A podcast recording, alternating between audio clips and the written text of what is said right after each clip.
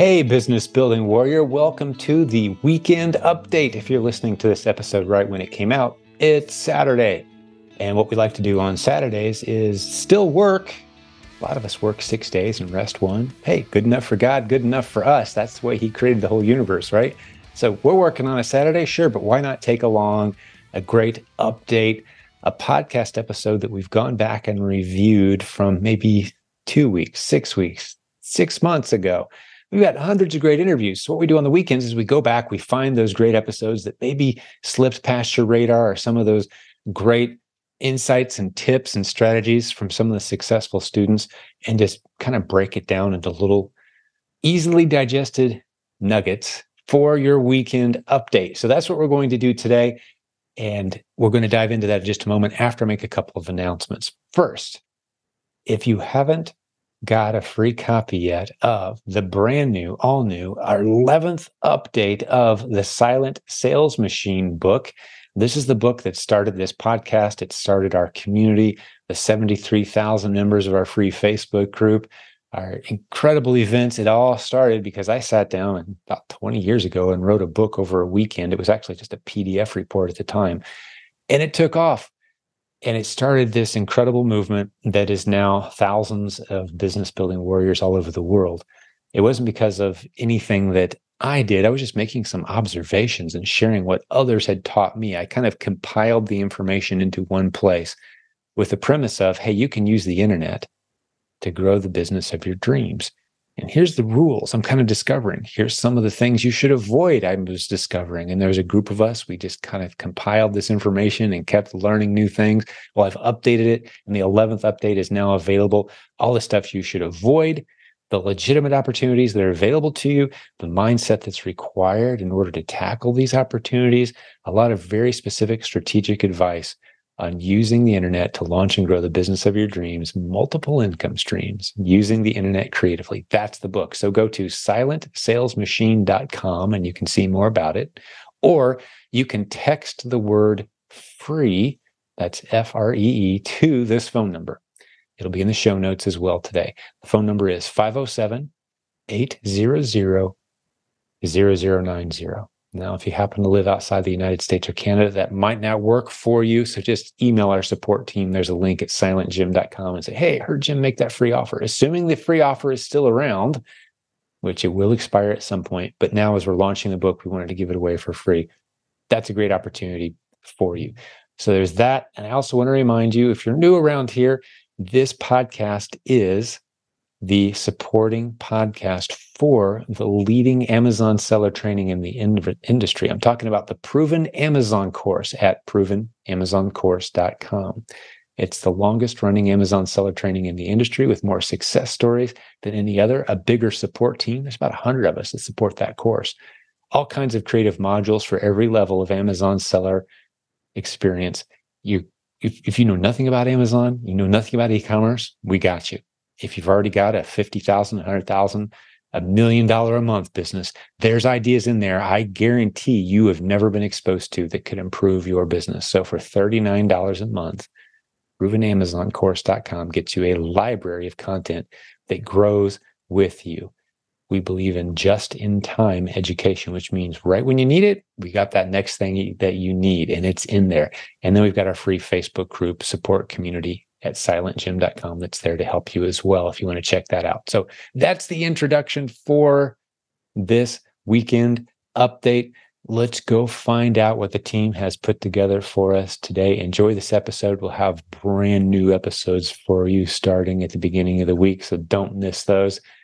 Hey, have a great weekend. God bless you, warrior. Let's jump into the content. The business story is has been like anybody's kind of circuitous, right? It's not really like perfectly linear. You look at the growth numbers and you say, wow, you're just growing every year. It's like, yeah, there's a lot of ups and downs in between in the months and all that. So back when I was last on, I think we had just kind of gotten to the point where I felt like I was getting momentum. And to recap, um, I am still running the business with my brother. So we're both running the whole ship together, managing different pieces depending on our skill sets. And at the time, I think we were doing like 800,000 a year, somewhere in that range. Um, and still, I think that was actually part of the description of the episode. I was just okay. looking at it before we started. Say, I think that's where you were. I think that's right. And uh, the, the years are starting to blur together already. But I think that that year for sure, I was still working as a nurse. Yeah, he were. was still working because you were um, in the um, thick of the COVID thing. And yeah, that's right. trying to navigate life, man, and it was nuts. Yeah, yeah, it was a busy time to be sure. So we've um, just continue to work on the wholesale model, um, developing relationships and figuring out our strategy there. Um, we were able to get some, do some creative bundling and have some success with that as well, which is pretty similar to wholesale. It's kind of like a, I would, you know, a unique application of the wholesale or replens model. And then we've been able to just keep step by step growing the business to the point where I think about a year and a half ago, closing on two years ago, we both went full time.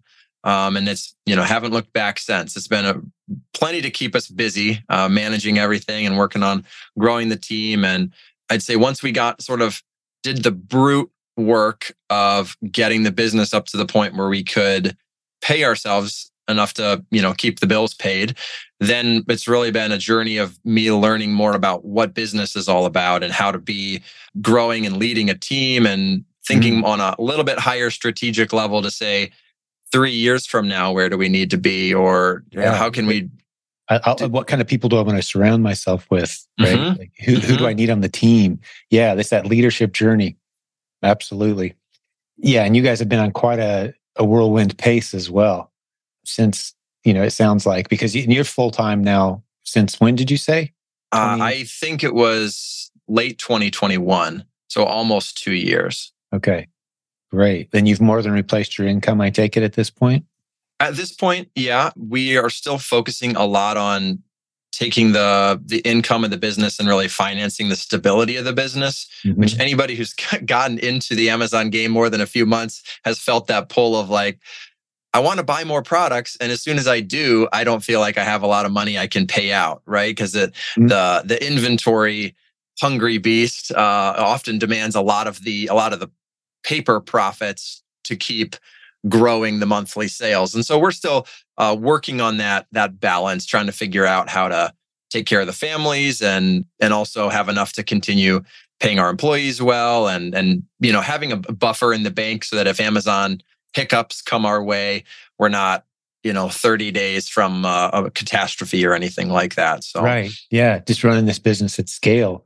So mm-hmm. you guys are all are you guys still primarily Amazon? Or you got anything yeah. else going on?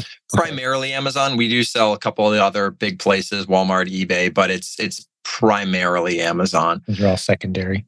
Mm-hmm. Yeah, yeah, I got you. How big is your team now? Total people? You know, to- body count sounds great. We're doing about 30 on our team, but a lot of them those folks are part-time. We have a lot of great students who are working with us sort of either as their first job they're in high school or they're out of out of high school and just looking to uh, have a flexible warehouse spot where they can work to pay the you know the rent in university really easily. That sort of setup is is more than half of our team but we're about about 10 full-time 10 to 12 give or take. And where's your warehouse at? So we're in michigan southeast michigan area Okay. And yeah, we have about 10,000 square feet that we're there at and just busy every day now. And, and how are you kind of tracking like what's a good day for you or a good week for you or if you know however transparent you're comfortable being mm-hmm. with your numbers it, just give me some raw data as far as sales sure so our, our sales are on pace this year to be a bit north of 5 million and our best month was right around 600,000 so depending on the ups and downs of seasonality and and sometimes supply chain hits us pretty hard. But we i would say you ask a great question on like what metrics are are driving success because that's actually something i've recently identified we can really grow in is you know we've been throwing products against the wall so to speak saying we test it with keepa. It looks like it'll uh, check out let's go ahead and buy it and sometimes we can we've gotten overzealous where we bought too much and then your sales mm-hmm. numbers might look good but the margins really compressing down um, right. or other other things so right right now i'd say we're trying to track how many new listings we add in a week or in a month some of those will be bundles some of those will be just wholesale listings that you know, which would be exactly like any old replen. We just often are buying through wholesale sources because that's just how our team is set up. Right. Um, those are that's probably our our driving lead measure. And then I'm trying to work on getting some people to help me manage all the ordering a little more so that I can focus on being a bit more sales sort of out out making new vendor connections, right? Because you know if you're running a replens team it's like how much time are you spending in the store getting new getting new leads and for me it, that same sort of practice tra- transposes over and i need to be finding new wholesale connections and talking to them and there's so many amazon sellers these days that a, a simple email blast i think is becoming less and less effective um, because they are just getting inundated with requests and sure. they, they want to know who's a real business and who's a trustworthy business. And so that takes a little more work than maybe an email used to yeah. do. Yeah. If you want to hear from a bunch of Amazon sellers, open a business that has the name wholesale in the name of the business. right. right. So it becomes about relationships. And everyone thinks mm-hmm. wholesale is the holy grail. It's like, no, there's some great value there. And there's some truly some gold to be mined there for sure. But it's it's a relationship business. At that, yeah, yeah, that's why we start everyone out with replens. Mm-hmm. It you know, there's low hanging fruit everywhere, and then you let those products and those those businesses, those wholesalers, those distributors that you build relationships with, lead into. That's how we kind of you know, for my business, we started doing pretty well with hazmat. So I started like, where where else can I get hazmat? I'm cleaning out the shelves. There's mm-hmm. a lot of good hardware stores. Mm-hmm. Another guy that owned a hardware store built a relationship with him found out he could take me a little deeper down that path because he had connections. And here we are now, you know, accessing big databases of a lot of hazmat stuff. I see kind of you follow the the crumbs, follow the trails, and you build relationships as you go. Versus saying, you know what, I think I'm going to be a, a wholesale guy. No, I think I want to be a, a private label guy. It's like, no, you don't get to yeah. make those decisions now. You go find opportunity and serve well, and you you take where those those breadcrumbs lead you.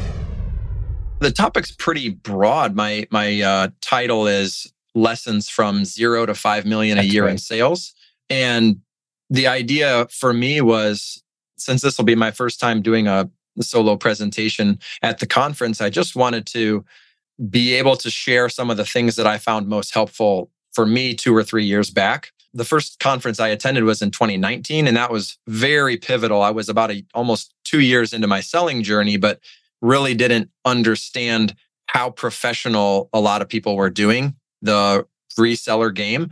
So mm-hmm. I came in, you know, working a few hours a week, thinking I was doing great, selling about $3,000 a month, and just had my whole perspective changed, meeting people who it seemed like this was their profession and were yeah. and they were doing those numbers every day. exactly. and they got a team. And yeah, it blows me away that you could be sitting right next to someone who's got a multiple seven figure business doing, you know, the same stuff that you're sitting there trying to figure out if you think it's legitimate or not. That's exactly where I was at. So, uh, since then, a few of the conferences I've gone to, I've really appreciated people who were willing to stand up and kind of share some of their their timeline and things they pulled out along the way. And that's really my intent is to just say, hey, this is kind of where I started. This is some of the milestones for me along the way, not just in terms of, and then I sold this much a month or anything like that, but to say, yeah it was you know extremely helpful when i was able to get a full-time person in the warehouse doing the prep and packaging for example right because right. then suddenly i had 12 more hours a week to spend on over here and that sort of thing those little mm-hmm.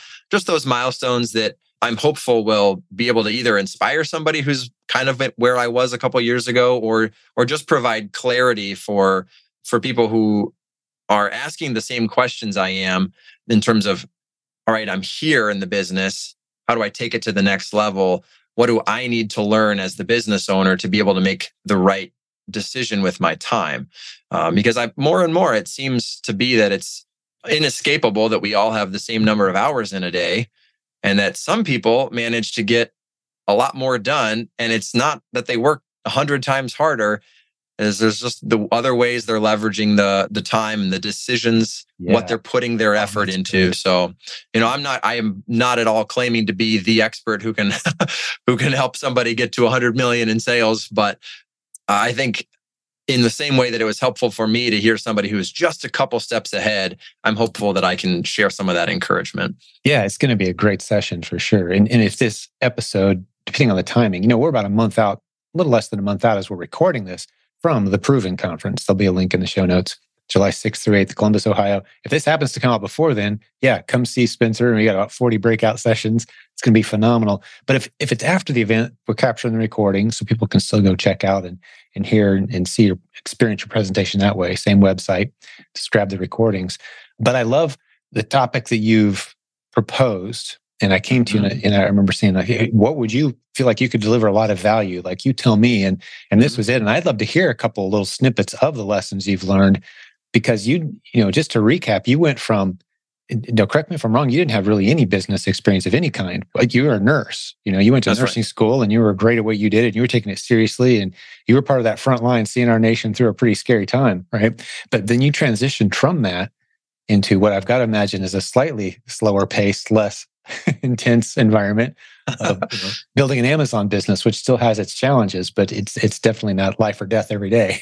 That's right. but you know you're still nonetheless you're making big decisions that affect the future of your family and you want to take care of your, your team of 30 people and you know you've got lots of commas and zeros flowing in and out every month what are some of those lessons if you started to put your presentation together like give me a few bullet points yeah yeah sure so i think the first obvious one is that as you said i didn't come in with a lot of experience and so for me there's been a lot of gear shifting in how i look at things from complete employee mindset, somebody who just was hoping I could have a handbook that would tell me what the expectations were and then I could mm-hmm. meet the expectations to realizing that the business world doesn't operate like that. And if that drives you crazy, that might mean it's not a good fit, right? Because that keeps getting more and more open ended as I go along. Where, you know, it used to be I said, okay, what are my metrics for a good number and Keepa, okay, that's like the metrics I can hold on to.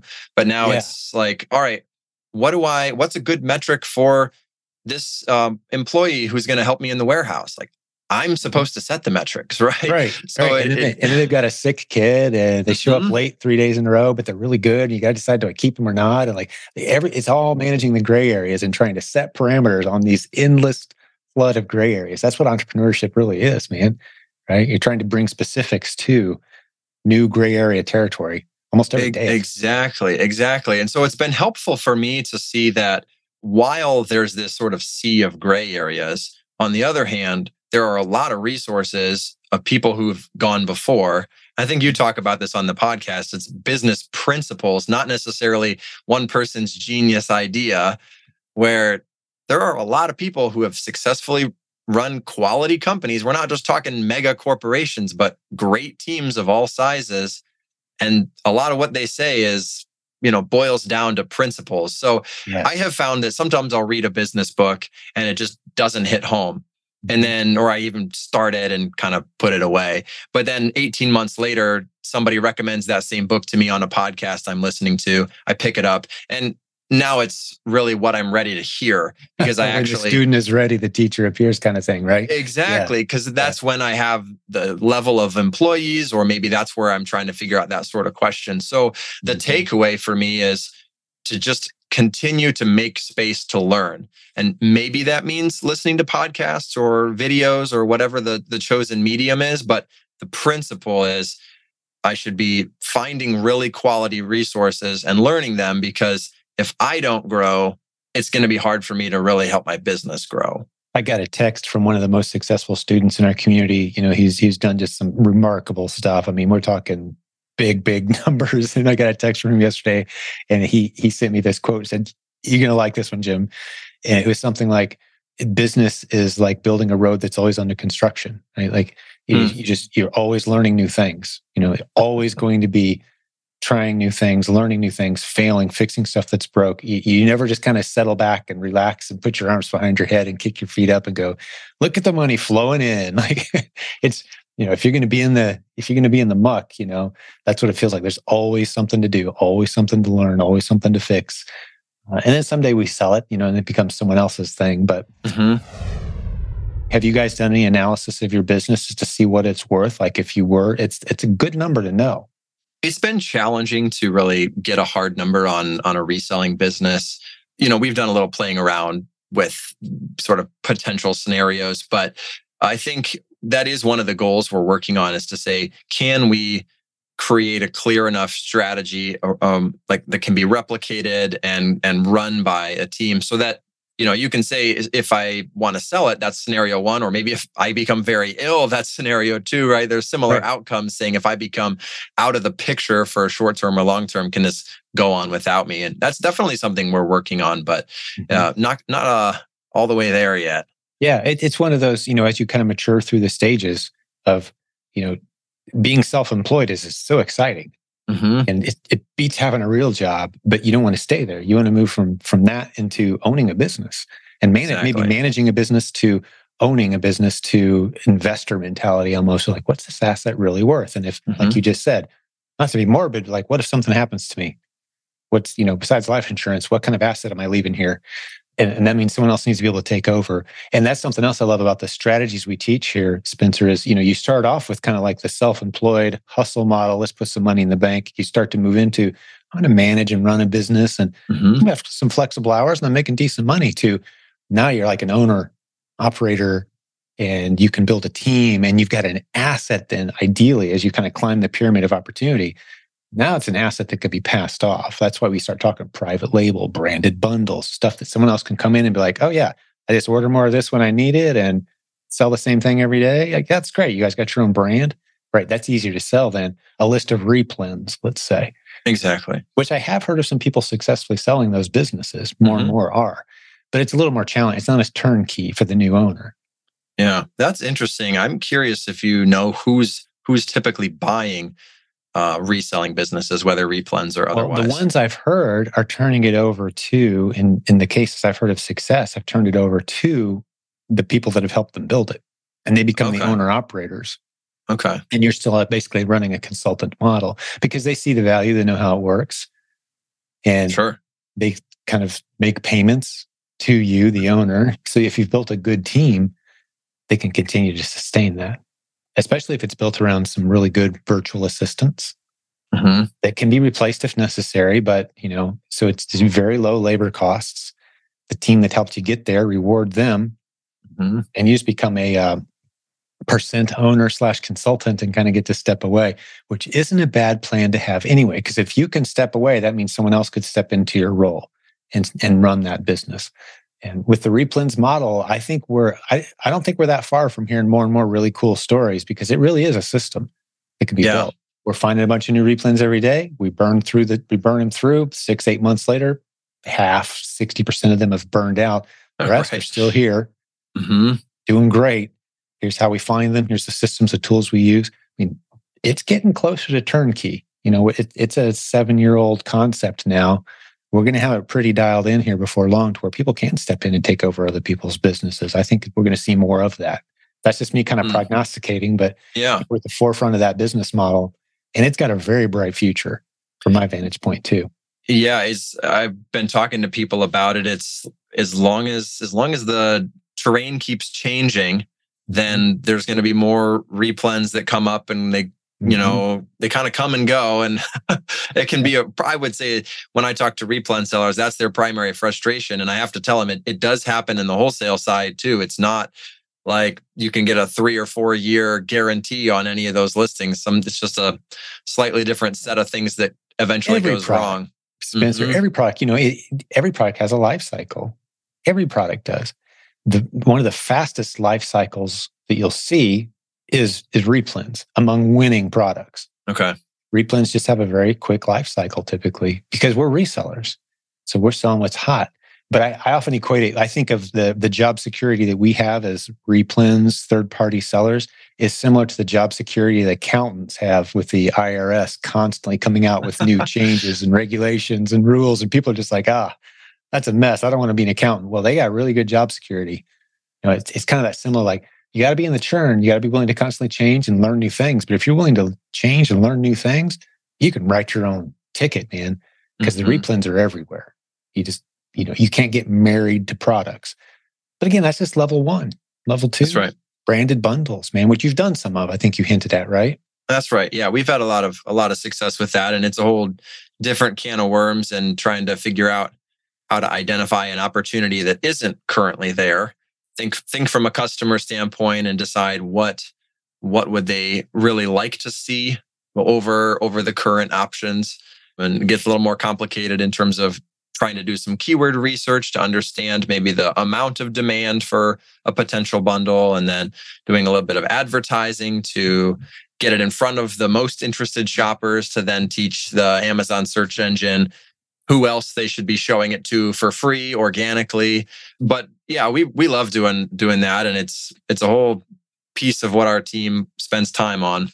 That's fantastic. Yeah we're getting we're hearing some incredible success stories about people kind of transitioning from a successful replens wholesale model into some private label bundles mm-hmm. pri- you know we call it the uh, provenbrandbuilding.com is the course. It's inside the proven amazon course but that's where we kind of focus that content I'll stick a link in the show notes for the listeners today. But yeah, it sounds like you guys are starting to have some fun with that. And and uh, you know, we kind of drifted away from your presentation. I'd like to hear is that part of what you're going to cover as well? Kind of like the the different business models that you've.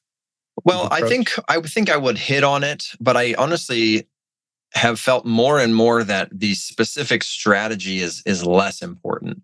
Mm-hmm. Um, that if I wanted to go all in on replens that we could probably do seven you know healthy seven figures of replens if we were manipulating the right variables right? How many yep. new listings do we need to add? What's sell price do they need to be et cetera. And we just pivoted into wholesale largely because my brother and i decided we need to focus on one thing and we don't have enough time or skills to really be successfully playing multiple games at once. And so we said, let's go all in on wholesale. And we were at the time doing some retail arbitrage and things. And we just said, let's shut it all down and just work on wholesale. And so I think just as easily, our story could have been like some of the online arbitrage success stories who people who've built really impressive businesses that are amazing to me because I know nothing about online arbitrage, but it's just the same concept of what does work, where can you get it? How many is smart to buy and how many is way too much risk to buy and and then just working on doing that more times than the you know more quickly than the listings sort of fall off the back end. And that's sort of the is I think as simple as the growth is in the sort of the basic reselling concepts. I think it applies to replens, to online arbitrage, to wholesale, and frankly, even to bundles, mm-hmm. just about equally because um, we've had bundles some of the first that we launched were were doing great during the pandemic and they were like uh, state shelf stable foods or you know more in the more in the line of things that people would want to try to have on hand for five years and people aren't buying those anymore or at least there's mm-hmm. very different product offerings and so the bundles are completely gone it's the same same life cycle and so we need to go out and be working on strategies to discover the next keywords that we're trying to target and figure out where to buy those products and put it together. So uh, I honestly am less that that to me has been a lesson is that maybe the strategy, the exact strategy is less important and it's the like one step back, the understanding of the economics of being a reseller that's more important. That would be saying am I actually earning enough gross profit on each sale to meaningfully cover the expenses and the returns and whatever other things in the business to move the business forward? Or if I buy and sell this product, am I essentially treading water? Yes, yeah. it says I made 60 cents on paper, but with the poly bag and the shipping and the 10 cents I spent on PPC advertising, end up doing nothing. And I did a lot of that when we first started out, where yeah. said, hey, well, this will help drive a lot of sales. And then once we got on the bookkeeping side and looked back, realizing that, you know, it was very, very, very slim margins to the point where, you know, it would have been better to not bring the stuff in house at all. Yeah, it, you're getting excited about the wrong products. You know, you're mm-hmm. ignoring mm-hmm. some of the true winners, and you're you're all excited about this thing. You're selling 50 a day. Well, we're not making any money. We're breaking even. It's a treadmill. And if you don't know your numbers, which you know, talk about principles. This is a business principle. One of the most important business principles is know your numbers. Because if you don't, 100%. now you're working on instinct and feels like we're making a lot of money. I mean, we're shipping a lot of product and we're we're buying it for less than we're selling it. So that's good, right? Well, are you sure? you know, yeah. what's your return rate? And that's where tools like Sellerboard really come in. And Uh, silentjim.com slash numbers is Sellerboard. That's probably one of the more, probably the favorite, I would say, tool for most sellers in our community. that are really trying to dial in and know which of my ASINs are winners, especially in a fast pace like reseller wholesale, constantly changing your inventory, what you're selling. You want to know which ones are your winners and losers and which ones are really that top 20% that yeah. you don't want to lose track of. You can't just use instinct.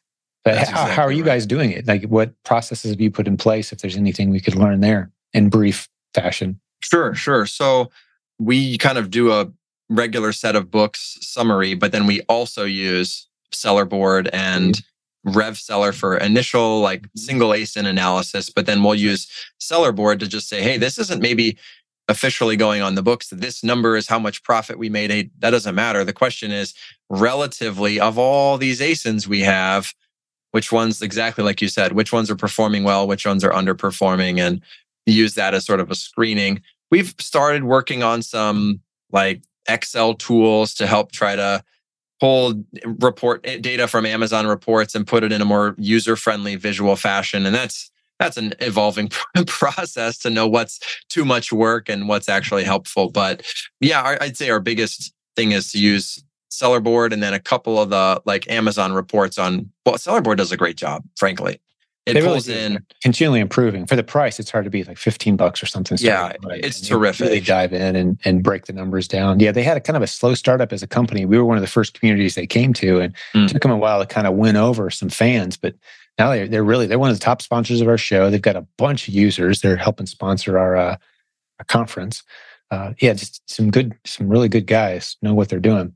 I love, you know, I love that they don't just tell you, hey, what does cost, but they also say, hey, Amazon owes you this much money over here, like this, you know, returns mm-hmm. and everything that you know credits due, and because there's a lot of fees that can stack up on you, long term storage and such, and it's really helpful to be able to know what those top, you know, again, twenty percent. That's an intentional number, by the way. You know, the Pareto principle, right? Mm-hmm. Yep. It, it, all of us in any business model, you know, where we've got multiple customers or multiple products or, you know, multiple processes, 20% of them are producing 80% of our bottom line results. It's virtually impossible to escape that pattern. and it's fractal too, which is incredible to me, but I won't dive into that. But, you know, it, so you take the top 20% of your top 20% and yep. it's producing yep. 80% of We've seen it. Top 20. I mean, it's crazy. So you get down to this like one or two, like these are our golden gooses, buddy, right here. These exactly. Two, right? If I lose these two, man, let me take a kind of a hit. And you think, man, it'd be nice to have like 50 of those. Well, at the point you get 50 of those, you still have two. They're like the top. That's right. Right. That's and right. Uh, you, you just can't escape it. You can't. But what you do want to do is eliminate like that bottom 20% that's dragging you that you just don't know about. You've always got to be eliminating that while yes. protecting the top instead of focusing on all of it equally. You know, those are just some mini lessons from the from the Pareto. But sounds like you guys have started diving in and being intentional about some of that. Mm-hmm. That's exactly right. It's a matter of trying to say what what meets the criteria for being worth the team's time. Mm-hmm. Right. And that that kind of becomes another shifting target, right? And originally as we had something like we wanted to sell a couple times a month. And then you say, well, having that product come in and be on a wholesale order and we have to track it. If we only ordered four units or 10 units, maybe that's not worth it anymore and figuring out how that how that changes. Mm-hmm. Yeah. Yeah. Just don't don't let your eye off the ball of the of the top performers and exactly keep finding new ones. And you know, you've got to leave enough time in your life too. There's there's always more to do. But you've got to leave enough time. And you know, we're chatting before we hit record today, constantly learning, trying new things, listening to mm-hmm. podcasts that maybe challenge you slightly outside of your arena. And some of the, because some of those relationships, I can't unfortunately give the example that's in my head right now because it's something that's developing, but completely out of left field because I took the time to meet this gentleman and some of the things that could turn into. He knows nothing about our industry. I know nothing about his, but the potential combination of the two could lead to something really cool. So the constant hunt for new relationships. I think that's what it means to manage businesses at your size is to grow to the next level means what relationships are we going to add on? What key connections? You know, maybe you guys become the distribution center because you're good at bringing stuff in and shipping it. Right. Maybe there's like one magical product. You know, I, there was a uh, there was a homeschool book that just caught fire, and someone in our community became the the distribution center for their book. Like we're just selling a ton wow. of merchant fulfill orders. I don't know, like, hey, you guys, you guys know how to do Amazon. Can you take our orders? Like, yeah, that's what we do all day any day, all day anyway. So right, so you've got this person outside of your industry. He's like, hey, you guys got ten thousand square foot. You got an extra thousand square foot a month. We could pay you twenty grand to manage this for us. Exactly. Like, yeah. Okay. So it's those kind of. I think that's part of what you have to leave open as a leader of a business your size is those relationships and connections, which is why I'm so excited you're coming to the event too. That's, you know, I, am going to do my best to get this episode out before the conference. So you'll have sure. people come like, Hey, I saw you, Spencer. I wanted to talk to you, man. Uh, awesome. Yeah, no, that that's exactly right. I'm, I'm 100% on the same page that it's so at, at this scale that we're at, you know, I think back a couple years ago and was easier to take more time off because I was only doing the business part time, was working and doing part time or whatever the balance was. And once the business expands to full time, it's easy to then feel like, oh, maybe I need to give it a little more. Maybe I can, what should I do for the last two hours of the day? And it's, it's very easy for the to do list to take up every hour. And that is definitely one of the things that I've been learning is that the most fruit comes out of those times when I'm not technically doing work in the business, right? But I'm learning or at a trade show or at a conference like the one coming up, just mm-hmm. being present and, and um, interacting with people and in the sort of other ways other than just submitting purchase orders and putting ASINs up on Amazon. There's a lot more to it that I can't even see yet if I'm always head down in the business.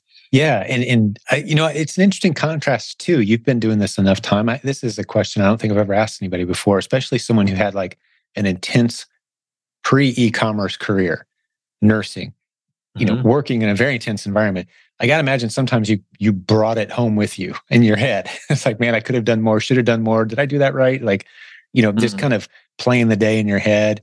Or I don't know, maybe you turned it off easily. I don't know. I got to assume that there's some come and but how do you contrast turning it on and off and still being a husband and a dad and a family guy and with nursing and now in e-commerce? Like what's the is there a difference there? Well, I love the question because it's something I think about a lot. And actually, in my experience, it was way easier to leave it at the hospital and not bring anything home because it was set up like shift work, right? I would go in and punch in at this time, do absolutely everything I needed to while I was there. And then once I left the building, there was nothing I could do. I was mm-hmm. unable to work on it more. And so it was for me a really easy mental divide. Whereas um, I do a lot of working from home and there's like, oh, it's Saturday morning. Like I could could go do this. There's the suddenly a, a more difficult like barrier to draw. And I tend to be the sort of person that wants to complete something and then mm-hmm. have it be done. And that's mm-hmm. another challenge I'm learning is how to say, I'm done with this for now. I'll come back to it on Monday, for example, because as you said earlier, you're never really done building your business unless you were to sell it right? And then you right. you, you can't work on it anymore in that case because it's someone else's ownership. But like the rest of the time you could go you know schedule another podcast or work on another get another coaching student or find a new ace asin whatever the the thing is you can always do more. And so there's always more absolutely. There's always multiple projects. There's always trying to figure out how to categorize those projects and prioritize them. Have you ever seen my project board on that note I don't, I don't know that I have. Let me show it to you. I've shown it visually a couple times. For those who are listening, you're not missing much. It, it's a it's a two foot by three foot board with a bunch of uh, magnets and notes on it. But let me just show you real quick. This is this is it. Oh, those oh, yeah. are all the you know the different pins and scribbles. Those are all the improvements coming for the proven Amazon course. Nice year or so. You're not getting all those done by the conference. Is that what you're saying? You know, it, it, but here's the thing to, to, to go on the point you just made, and I think it's a very healthy way to approach this. I'm done with it for now. Mm-hmm. It's very important. You've got to learn how to say, I'm done with it for now, because otherwise those things can just consume you. So having a system where you can kind of I don't like to even say turn it off because there's times where I'll be doing something fun and I'll solve a problem in my head and I'll make I'll make a quick note. Yeah did I just violate my own rule doing that? No, absolutely not. It, it almost becomes more like a, a child that you're raising instead of a job that you go to, you clock in, you clock out, and you forget about. It becomes like something right. you're nurturing and it's part of you. And and so that's why I say, you know, I get asked the question sometimes, Spencer, like, how do you balance? You know, you mm-hmm. guys homeschooled, got a great relationship with your wife. You guys take some nice trips and you go to church on Sunday and, and you don't work on Sunday, but you're really you're tackling a lot of projects. How do you balance all this? I'm like, I don't even try to balance it. I just tried to merge and integrate it all. Hmm. So at any given time, I can step into husband role, overlap that with dad role, overlap that with business role. Let's do something together that helps the business today, guys. Or you know, we're out and about and hey, I have to stop and make a quick errand. I'm gonna stop into the office while I got the kids with me. You know, it's just it all integrates in. I'm not trying to parse it out and turn it on and off at different times. Yeah. But you keep prioritize yeah. the most important things. You know, for me, my walk with God, then my spouse, then my kids, then the business. That's in that order. And if one starts to outpace the other in the wrong order, now that's when we're like, okay, pump the brakes. What's going on here? Yeah. So rather than turning anything on and off, it's more about just kind of blending and then keeping mm-hmm. everything in its proper place. Yeah. If that makes sense. No, it, it definitely does. And it's it's something that I, I would say is higher up on the challenges for me personally. Because I when I look back over the, my educational journey, it was a lot of like I wanted to get I love that end of semester feeling, right? Yeah, All my finals were over. Mm-hmm. And it's getting into the working world and especially in the business world, it just doesn't happen like that. And I don't want to be, you know, obsessive and and then like I'll, I'll, obsess about it for seven years and then sell it. Well, okay, that's a those are big blocks of time. You got to live. You got to live that whole seven years, right? Mm-hmm. So mm-hmm. that's that's um definitely a I would say a piece that I'm still working through and not yeah. not quite ready to I throw into a summary. Do. You know that that's the challenge. That's one of the challenges of entrepreneurship is there's always more you could be doing. Mm-hmm. And you know when it gets really bad is when you're just kind of grinding for the bare minimum. I hear these guys sometimes. It's like I'm putting in 60 hour a week and I'm barely paying the bills and keeping the lights on and like, oh gosh, that's brutal. So you want to be in a model that scales. That's right. Where you can bring other people in and slowly step away and do the stuff that only you can do. If you're not making enough money to do that slowly over time, you know, are you in the right business? But that's what attracts me to e-commerce is, you know, there's always new ways to expand. And like I would, I would look at a guy like you and you're, you're positioned very well. You probably haven't done any consulting yet. Easily. Um, no. Easily. Yeah so easily. Help brands. You know, there was just a post in the Facebook group right before I hopped on with you from another one of our coaches who's helping a brand just blow it up and they're getting paid a cut. You know, and, mm. and so they don't have the grind, they're not touching the products. They're just helping them say, hey, here's what it looks like to to have an Amazon presence and let me help you manage this. And maybe you do the fulfillment, who knows? But sure. You know, brands need help brands do not know how to navigate. So some of these wholesale brands you're working with, I can I would venture to guess that you're one phone call away from representing them on Amazon and becoming either their exclusive seller or help them get their own presence. Yeah, that is it's something we're just starting to explore, figuring as we've seen some of the brands we've purchased from go through iterations of saying at first they their first said, uh, yeah, anybody who wants to sign up can sell on Amazon. And then right. they say, well, okay, we're not taking any more sellers. And then there's 80 start to, slow down. Right. Then they start to say, all right, what do we do next? We have, there's a, a lot of things going on on Amazon. We need a, a, plan, a system, and mm-hmm. kind of just slowly stepping towards a little more clarity in their own vision. It, it makes sense. I mean, because we know the statistics, Spencer, you've heard me talk about it. Probably the uh, approximately 15 to 18% of all retail is online. Have you heard that? Right. About 85% of it's still not. So these wholesalers, distributors, 85% of their time is spent brick and mortar, their traditional distribution channel, people that have to honor the MAP pricing, the minimum advertised price. They have no option. They can't, unless they, you know, there's an agreement where they can clearance it after a year or something, but everyone else has to. But then you get these resellers on Amazon and they're playing with prices all day, every day, up and down and everything. And so their traditional channel is really upset with them. Yeah. Saying, why do they, why do the guys on Amazon get to sell it for less than what I have to sell for on my store shelf. And they're getting a lot of pushback.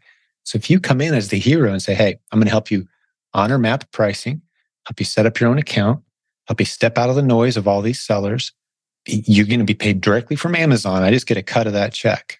that business model, we have a name for it. It's the PPP, the proven product partnering model, yep. right? It's it's a yep. module in the proven Amazon course, and we have a lot of people doing it. Like you're positioned as well as anyone, but that requires margin.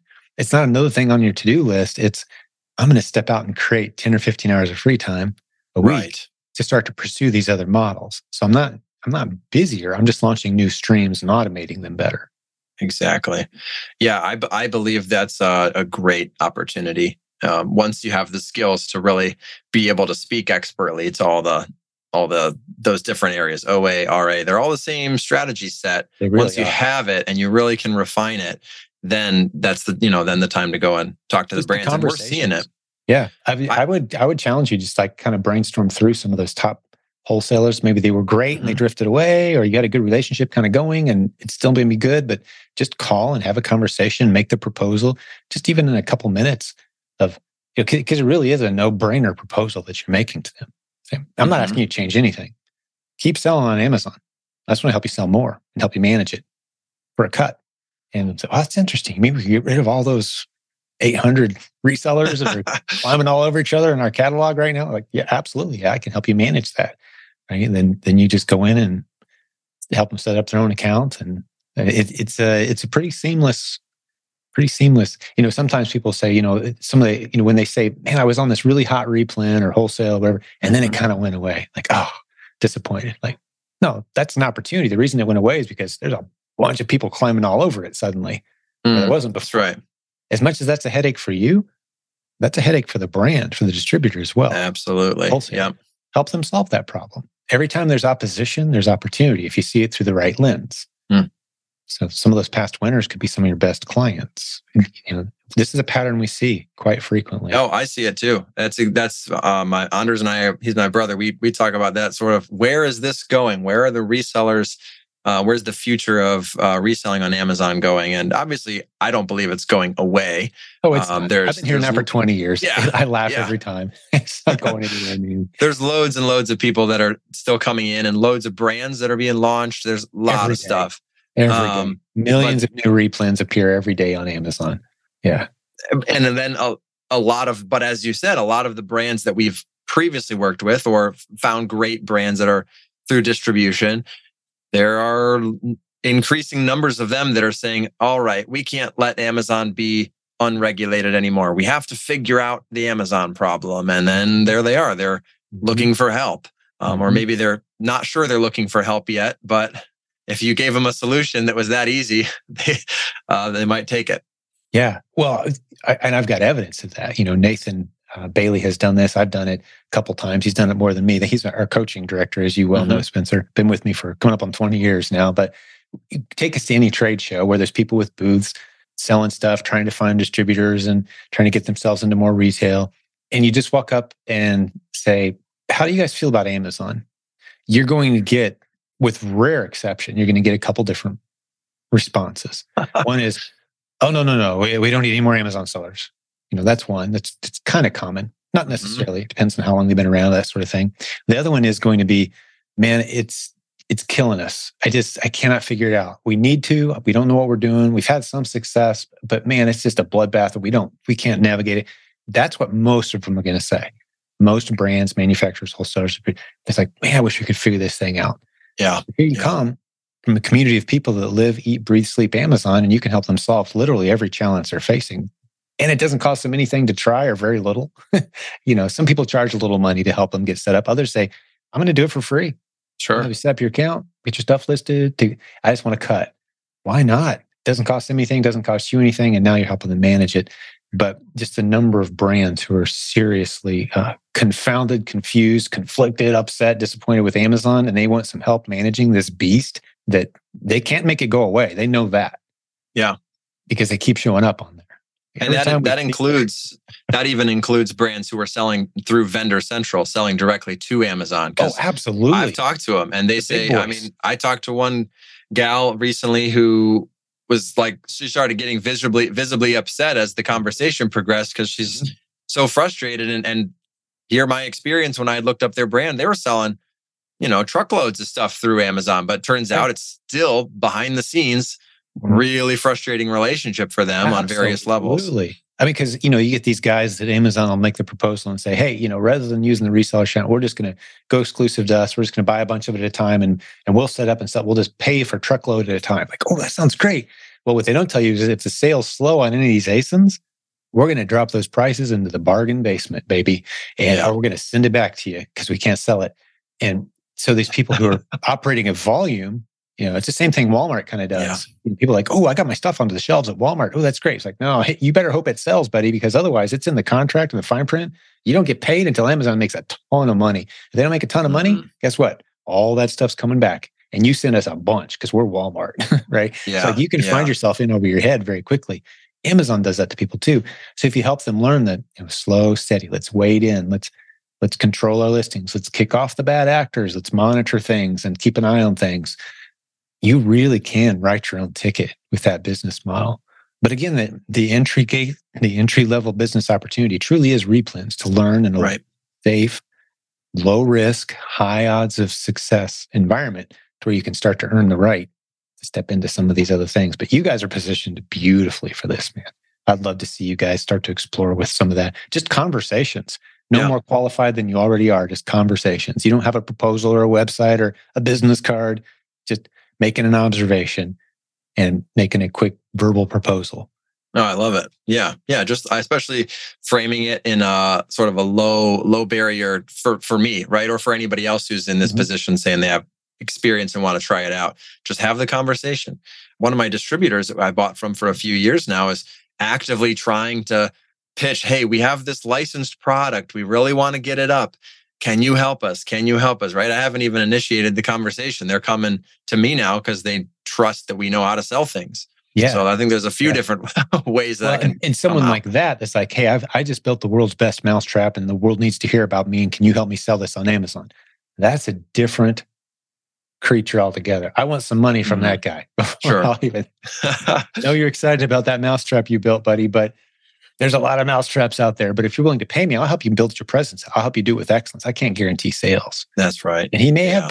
have some money, but I'm talking more about the stuff that's just like already cooking. Those mm. brands, mm. with very few exceptions, if they haven't hired a team of people and put them on staff and paid them a lot of money and kept the team very, very creative at managing their brand, mm-hmm. very up to speed, like in our Facebook group, listening to this podcast listening to other Amazon resources, if they're not doing that, they're in over their heads and they're confused and they know they're losing money and Amazon keeps smacking them when they don't expect it. You know, Amazon doesn't care who you are. They'll smack you in the head. Yeah. And, and they're getting sick of that. Like you're, you're only five to 7% of our, of our total pie. And we need it and we like it, but man, you're a pain to deal yeah. with. Everyone feels that way about Amazon. So you help them navigate that. So I'm more talking about the brands that have momentum versus helping someone with a dream project launch that's, yeah, that's a great clarification. Yeah. yeah, scarier territory for sure. It's higher risk territory. Yes, yes, because you have to go from zero to something and not mm-hmm. from already having momentum and yes. reviews and listings that are indexed and all that. Exactly. Yeah. So it's an important distinction for sure. We're not saying we can help anybody launch any product, you know, that because our community is full of people who came from the private label arena as their 1st mm-hmm. adventure and they spent, mm-hmm. spent $5,000 on a course and $30,000 on inventory and it's all still in their garage. And they're about to give up on Amazon when they discover, oh, there's a different way to kind of wade into this and actually make money while I learn. That's oh, what yeah. we teach. So it's the same kind of contrast of, you know, the company that's out there and yeah, we're going to build this great product. I've launched on Amazon. It's going to be great. Like, well, you know, there's already 80 other people selling that same thing, and half of them are from China, making it for you know, 10 cents a unit. Oh yeah. So, you know, it's it can be dog eat dog. I'd rather go where there's momentum. That's the advantage we have is with the reseller mentality. Yeah. What else is on your mind, man? What else? Uh, lessons, maybe a few things that you've picked up along the way. We kind of hmm. touched on that presentation you're going to do a couple times.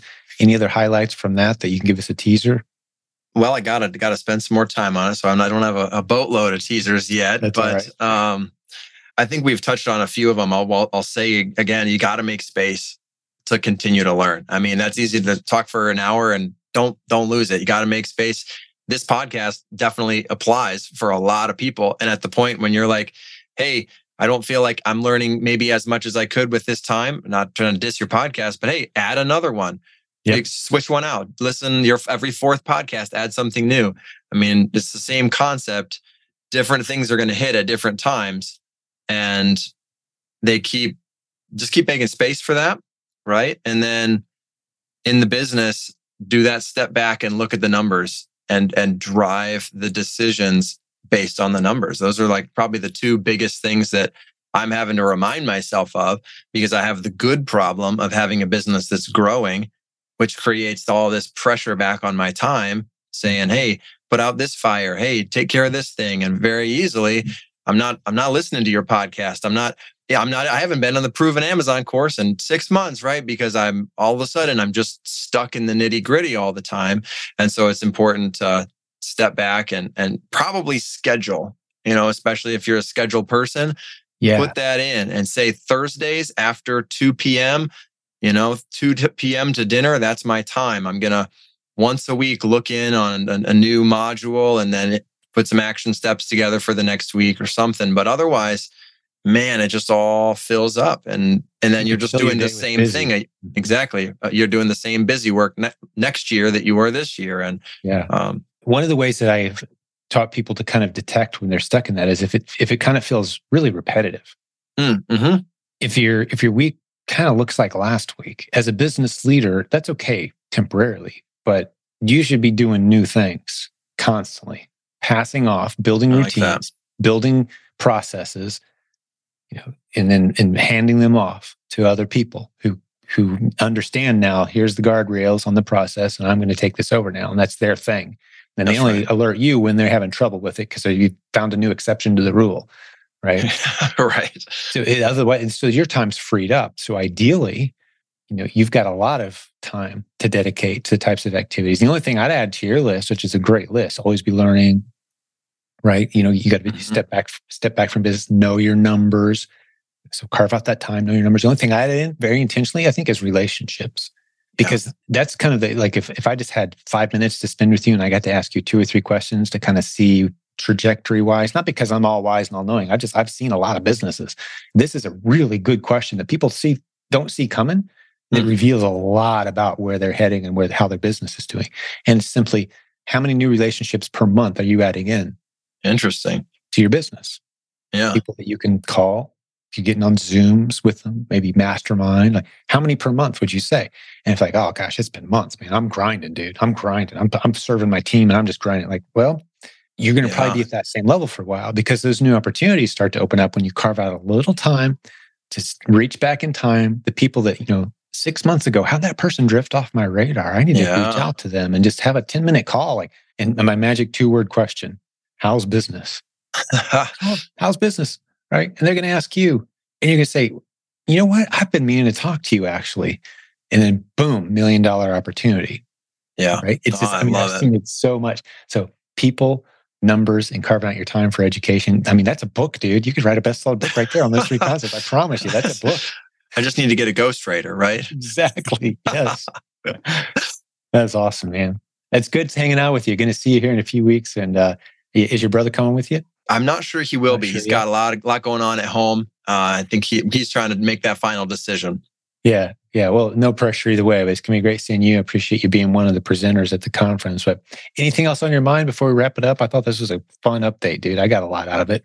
Well, no, I appreciate it. I, I think I'm good. I'm I'm really excited to come and, and meet people. And you know, we've we've said a few times, make the space and make relationships. And like that's that's why I keep coming to the conference, right? I'm I love the relationships I get to have with some of the students. I don't coach a ton, but I really enjoy just getting on the phone and hearing what people are doing. And so, you know, if anybody who's able to make it out, I, I highly, highly encourage it and and even if you don't like that there's some of the most important business relationships i've had have been from other events and local local yep. businesses i found near me mm-hmm. who became really you know suppliers or other other sort of connections so i i love that relationship that's i i need to make sure that's in the talk because that actually has been something that has really been a huge, huge learn for me. Yeah, share a couple of, you know, when we get to the event, you know, and you're doing your presentation, a couple specific examples. I think people always appreciate that. Sure. You know, just uh, I've heard the stories, you know, two dads leaning against the fence at their son's ball game and like, so what do you do, man? Tell me about your business. Oh, what do you, boom, multi-million dollar opportunity for both of them. He, he had what you needed and vice versa. mm-hmm. Like the number of people who would say, oh, wow, wait, you understand e-commerce and you know how to sell things online? Wow, we've been looking for someone like you. Do you mind, you know, if we asked you some questions, took you to lunch? Like you've got a very valuable, I'm not talking to you, Spencer, although I am, but everyone listening. Exactly. valuable skill set. It's one of the most valuable bodies of knowledge, arguably, that you could have in our culture right now is understanding e-commerce and how to sell things online. Are you kidding me? This is this is probably right up there with any college education you can get, and it's on a free podcast, man. So yeah. take advantage of that with relationships. Yeah, great way to end the show today, buddy. Well, hey, I appreciate your time, man, and, and like I said, I'll, we'll we'll see you soon. Okay. Sounds great. Thanks again, Jim. Really, really a pleasure to be here. Thank you for listening to Silent Sales Machine Radio. Visit silentjim.com for a link to our free newsletter, our free Facebook group, and all of our resources mentioned on today's show.